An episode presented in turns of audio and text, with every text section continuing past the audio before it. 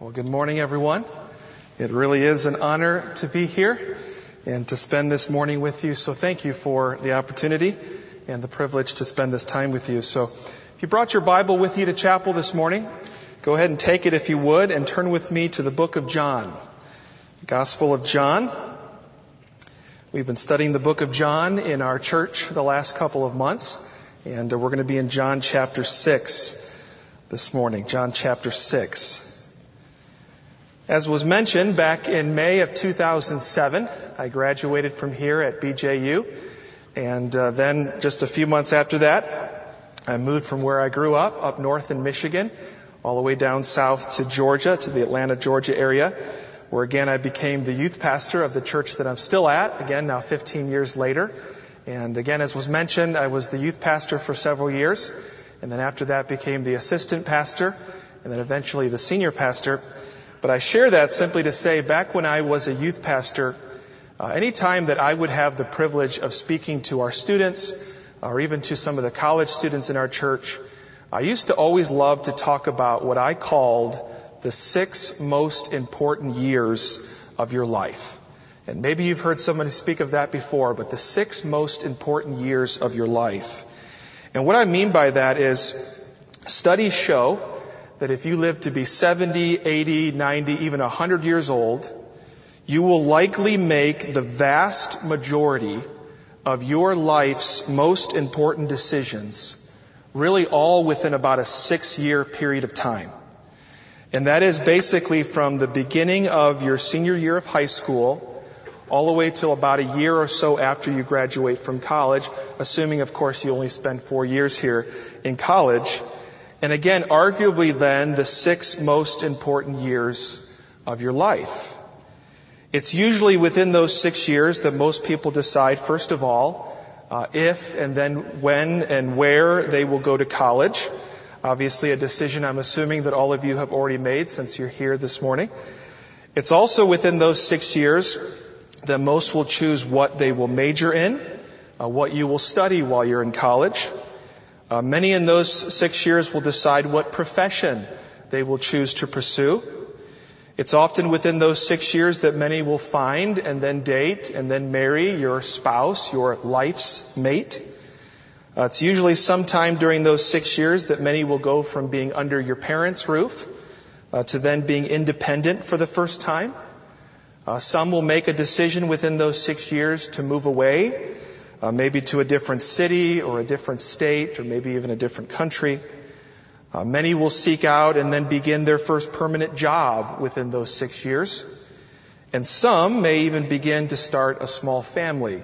Again, all within those six years.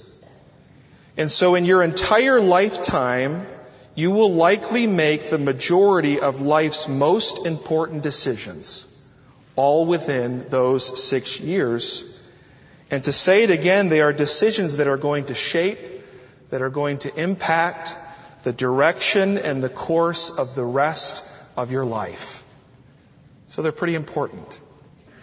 And yet, and this is really what I want to speak about this morning, uh, with all of those decisions that you will face, with all of the choices that you're going to make, uh, with all of the questions that you're going to be asked to answer over the next few years, there is one question. There is one question that is far, far, far more important than any of the others. And that one question is the same question that Jesus asked his disciples about 2,000 years ago.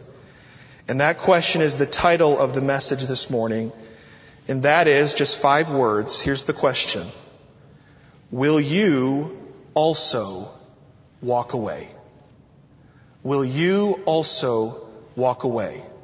I want you to remember that because we're going to come back to that in just a moment. Will you also walk away? I know we've already prayed a couple of times this morning, uh, but if you don't mind, let's go to the Lord just one final time uh, before we dive into the text, okay? Let's pray together. Father in heaven, I want to thank you uh, for this morning and for this chapel time. And Lord, I know, I know that for so many of these students, uh, this is just another chapel. in the midst of another day uh, full of busy schedules and classes and projects and homework, friends. There's always so much that's going on in any given week. But Lord, I pray that for just these next few moments, uh, that each one of us, Lord, will uh, will quiet our hearts and our minds, and as Your Word says, to just be still, to be still and to know that You are God. I pray, Lord, that You would feed us, that You would teach us, that You would change us through Your Word. And Lord, I do pray for each one of these students here. And Lord, specifically for those who may be tired today or weary, uh, worn out already from a long couple of weeks. Uh, Lord, I pray that you would refresh them today, that you would renew their spirit. Uh, Lord, for those who may be discouraged this morning, I pray, Father, that you would encourage them. That, Lord, you would restore to them, as your word says, the joy of their salvation. That they would continue to walk and even run but not faint. And Lord, for those this morning who may be anxious or worried today about any number of things, Father, I pray that you would give them your peace. Uh, Lord, that they would be anxious for nothing, uh, but instead by prayer and supplication with thanksgiving, that Lord, they would present their requests to you, and then that you, as you promised, would give peace, and a peace that passes understanding and a peace that is going to guard their hearts and their minds through Christ Jesus. Uh, so Lord, I, I want to commit each one of these students to you.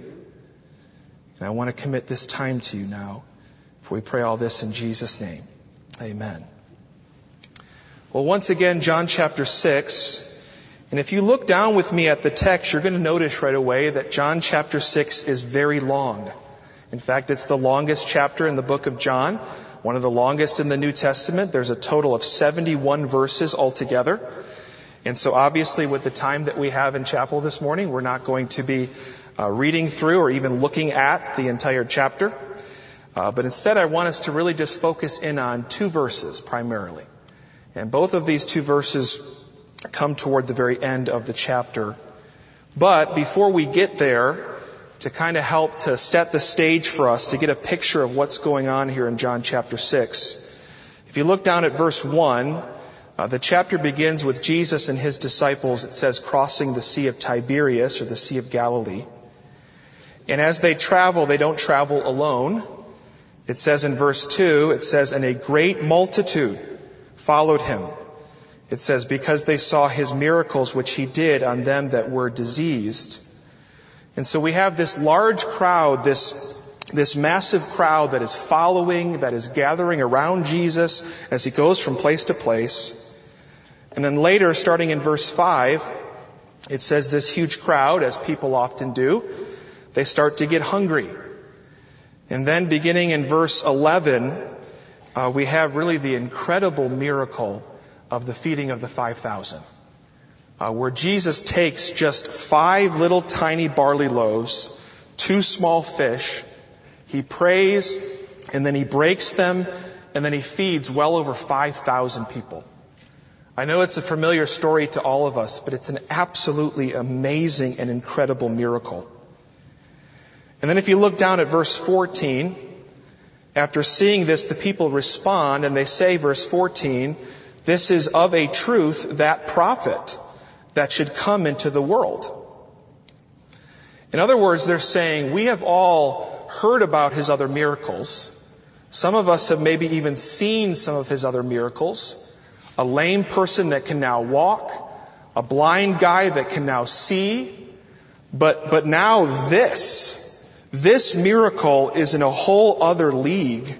This guy just fed thousands and thousands of people with one little tiny lunch.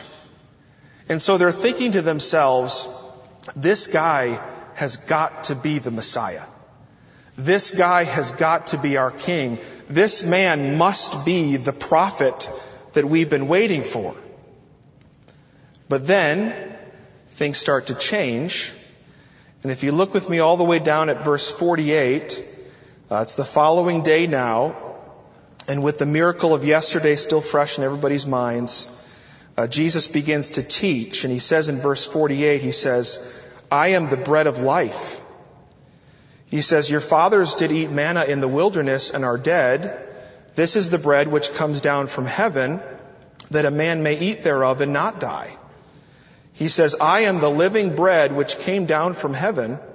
If any man eat of this bread, he shall live forever.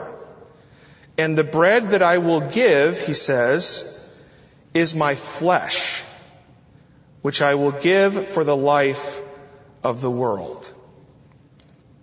I imagine this moment was kind of a chance for the crowd to, to kind of catch themselves and say, wait, what, what, what did he just say? You know, in our Christian context, we're so used to what Jesus says here. We know what he's talking about. We've heard Bible lessons and sermons about it probably your whole life. But just imagine for a moment that you're hearing this for the first time. Jesus says, I am the bread of life. That's fine. But then he says, the bread that I will give is my flesh. What is he talking about? In response to this, the crowd replies in verse 52, they say, how can this man give us his flesh to eat? And so they were impressed by his miracle yesterday, but now they're confused by his teaching today. And Jesus now continues in verse 53. He doubles down. He says, Verily, verily, I say unto you, except ye eat the flesh of the Son of Man and drink his blood, you have no life in you. And so again, just imagine you're hearing this for the first time. What is he talking about? Eat his flesh, drink his blood? Is he serious? Is he delusional? Is he espousing some kind of strange cannibalism? And not to mention the law of Moses prohibited the people from ever drinking any kind of blood. And so then finally the crowds respond again. And then later in verse 66 it says, From that time, many of his disciples went back and walked no more with him. That is, they walk away. And that is what then leads us finally to the question that we started with. Uh, look with me now at verse 67. After now many, if not most of this huge, this massive crowd have turned back, turned away, they've walked away to no longer follow Jesus. Jesus now turns in verse 67 to face his closest band of followers, his 12 disciples. And it says in verse 67, Then Jesus said unto the twelve, Will ye also go away? Or as some translations put it in our title this morning, Will you also walk away? Students, again, over the next several years of your life, far more important than your choice of school, than your choice of a major, than your choice of a profession or a location, far more important than any of those things is how you will answer this question. Will you also walk away?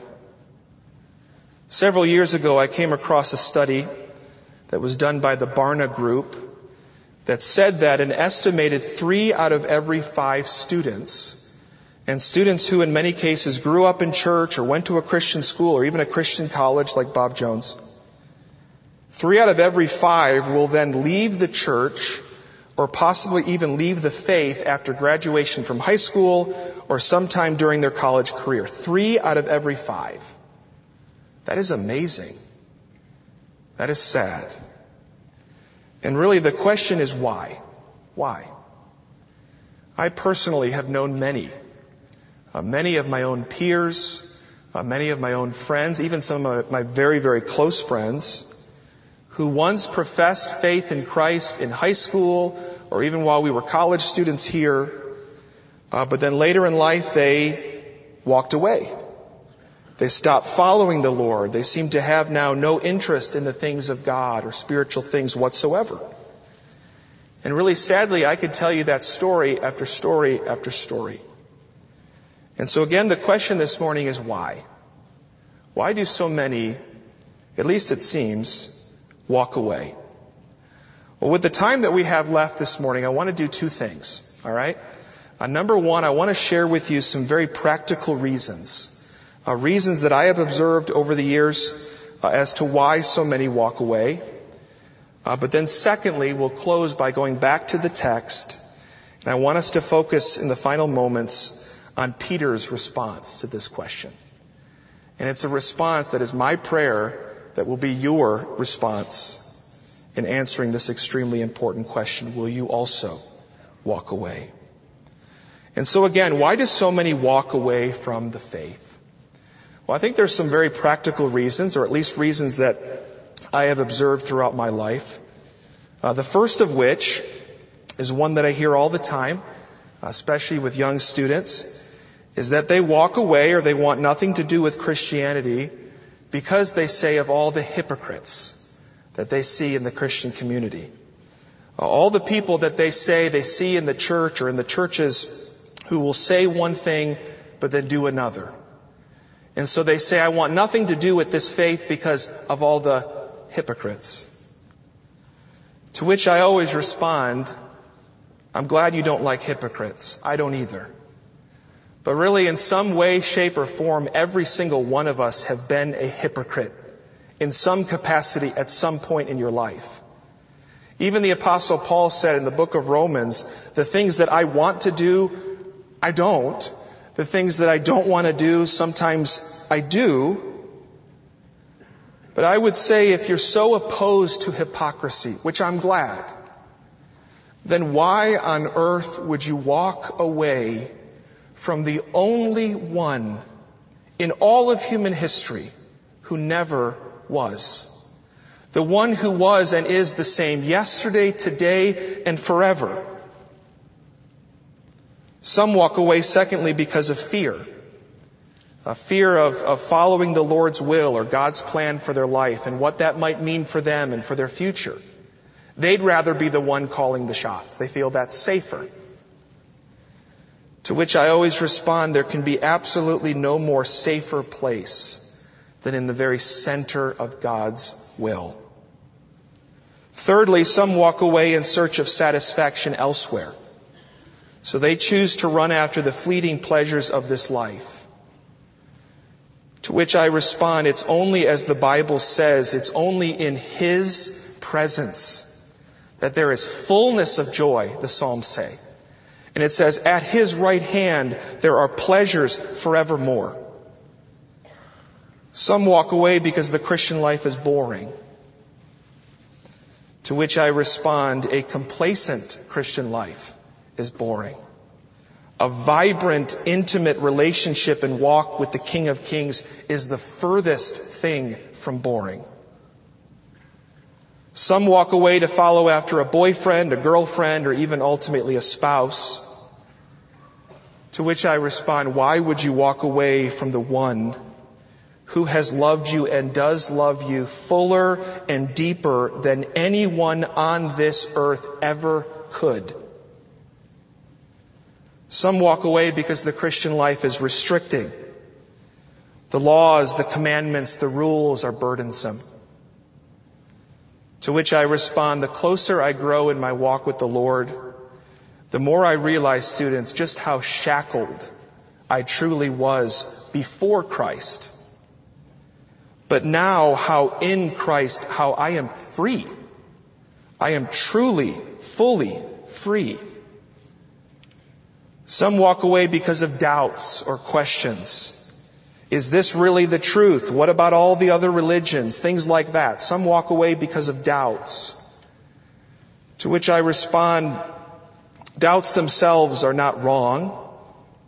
In fact, I believe they are normal. When I was a youth pastor, I was always worried about the student that didn't have questions about what we were talking about. Shows that maybe it wasn't processing, they weren't thinking about it. Even John the Baptist, the one Jesus referred to as the greatest, at the end of his life while he was in prison, he questioned, are you the Christ or should we look for another? And Jesus in that passage then pointed John to the same place that I would point you, and that is to the scriptures. For faith comes by hearing and hearing by the word of Christ. So there are many reasons why somebody might drift away, might walk away from the Lord. But again, as we conclude this morning, my hope and my prayer is that for every single one of you in this room, that when you are confronted with that, with this question, that your answer, your answer will be the exact same as was the apostle Peter's 2,000 years ago. So look with me now, our final verse, down at verse 68. Verse 68 says this, Simon Peter answered him, Lord, to whom? He says, to whom shall we go? Ultimately, to walk away from the faith is to walk away from Him. And who, students? Who could you possibly turn to or go to that would compare to Him? Whose hand could you ever hold that was pierced for you? Whose head could you ever embrace that was crowned with thorns for you? Who could you possibly turn to? Would it not be the epitome of foolishness to turn your back on the one who saw the Father's back as he suffered in agony upon that cross for you? Peter says, Lord, to whom shall we go? And then he says this, I love this. He says, you have the words of eternal life. That is the words that you speak. They're not the, the fleeting philosophies of this age. They are lasting and they are eternal and they are life. You have the words of eternal life. So why would you walk away from the lover of your soul and the one who offers eternal life for your soul? Students, you could spend the rest of your days searching and searching and searching and searching some more. But I can tell you now with confidence, you can search, but you will never find. You will never find peace. You will never find joy. You will never find contentment because, and don't ever forget this, only He can ever truly and fully satisfy the deepest longings of your heart. So students, will you also walk away? My prayer is that every time you will answer as Peter did, Lord, to whom could we possibly go? Because you and you alone have the words of eternal life. Let's close in prayer. Father in heaven, we thank you so much, first and foremost, for our Savior. He is everything to us. He is all to us. Without Him, before Him, we were hopeless and helpless, lost, and even dead, as your word says, dead in our trespasses and sins. But then you so loved the world that you sent to us your greatest gift, your only son, that whosoever believes in him should never die, but instead have everlasting life. He came with words of eternal life. And then he died upon that cross, was buried and rose again that we might have eternal life. Who compares? Who could possibly compare to our Savior? Father, I pray for each one of these students, especially those who are seniors and making decisions even, maybe even this week, as to what the future holds for them. Lord, that I pray that as they graduate from this place, they will not drift away or certainly walk away, but instead run to you all the days of their life. now commit the rest of this day, the rest of this week to you. Thank you for this time in your word. We pray this in Jesus' name. Amen.